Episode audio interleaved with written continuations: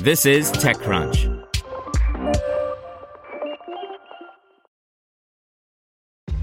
This episode is brought to you by ShipStation. You know, some things take a lot of work, like sending little robots to far off distant planets. And just as that's challenging, so too is running a successful e commerce business, especially when there's so much to do. So I want to introduce you all to ShipStation. Now, I love using ShipStation because of its easy to use dashboard, which makes managing orders and printing labels a breeze and super smooth. Oh, and the customer service is just out of this world. It's exactly what you need to help grow your business. Sign up for your free 60-day trial at shipstation.com slash technews. That's shipstation.com slash technews.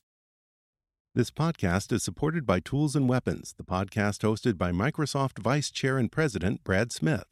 Each episode features insight you won't find anywhere else from the center of the conversation surrounding emerging technologies like AI.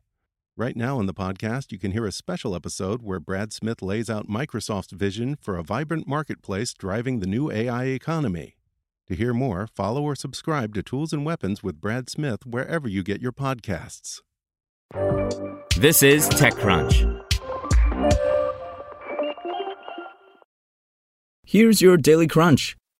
Coming up, Twitter's attempt at adult content, Snap makes staff cuts, and NASA orders five more transportation flights from SpaceX. Despite serving as the online water cooler for journalists, politicians, and VCs, Twitter isn't the most profitable social network on the block. Amid internal shakeups and increased pressure from investors to make more money, Twitter reportedly considered monetizing adult content. According to a report from The Verge, Twitter was poised to become a competitor to OnlyFans by allowing adult creators to sell subscriptions on the social media platform. That idea might sound strange at first, but it's not actually that outlandish. Some adult creators already rely on Twitter as a means to advertise their OnlyFans accounts, as Twitter is one of the only major platforms on which posting porn doesn't violate guidelines. But Twitter apparently put this project on hold after an 84 employee red team designed to test the product for security flaws found that Twitter cannot detect child sexual abuse material, CSAM, and non consensual nudity at scale. Twitter also lacked tools to verify that creators and consumers of adult content were above the age of 18. Up next, Snap CEO Evan Spiegel announced this morning that the company behind Snapchat will reduce its staff by 20% as part of larger restructuring. Snap has struggled financially for months. In May, Spiegel wrote in an internal memo that the company would miss its revenue goals for the second quarter of the year.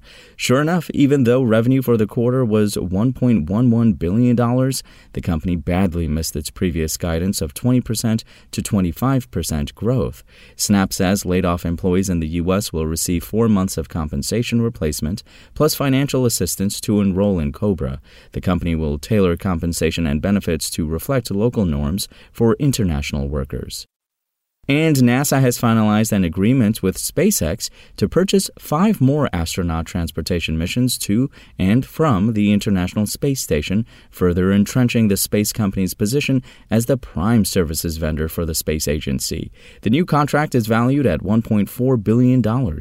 It brings the total contract value for all 14 transportation missions, part of the Commercial Crew Transportation Capability CCT CAP program, to $4.9 billion. The funds include use of SpaceX Crew Dragon capsule to transport up to four astronauts, the Falcon 9 rocket for launch, and all other return and recovery operations. NASA announced its intention to order the additional missions in June. Now let's see what's going on in the world of startups. Filter Off is a video first dating app launched at the beginning of the COVID 19 lockdowns. The company decided to take a novel approach. Every detected scammer got added to a side pool of dating hopefuls that only contained their own chatbots posing as adorable singles and other scammers. As you might expect, hilarity ensued.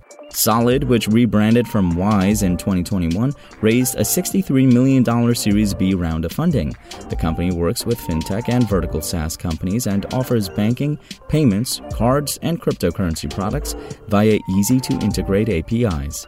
And Los Angeles based Stacked is making a video streaming platform for gaming content, basically Twitch for Web3 users. The idea is to turn creators into shareholders of the platform by giving them governance tokens, a model that will align the interests of content operators and creators for the first time. That's all for today. For more from TechCrunch, go to TechCrunch.com.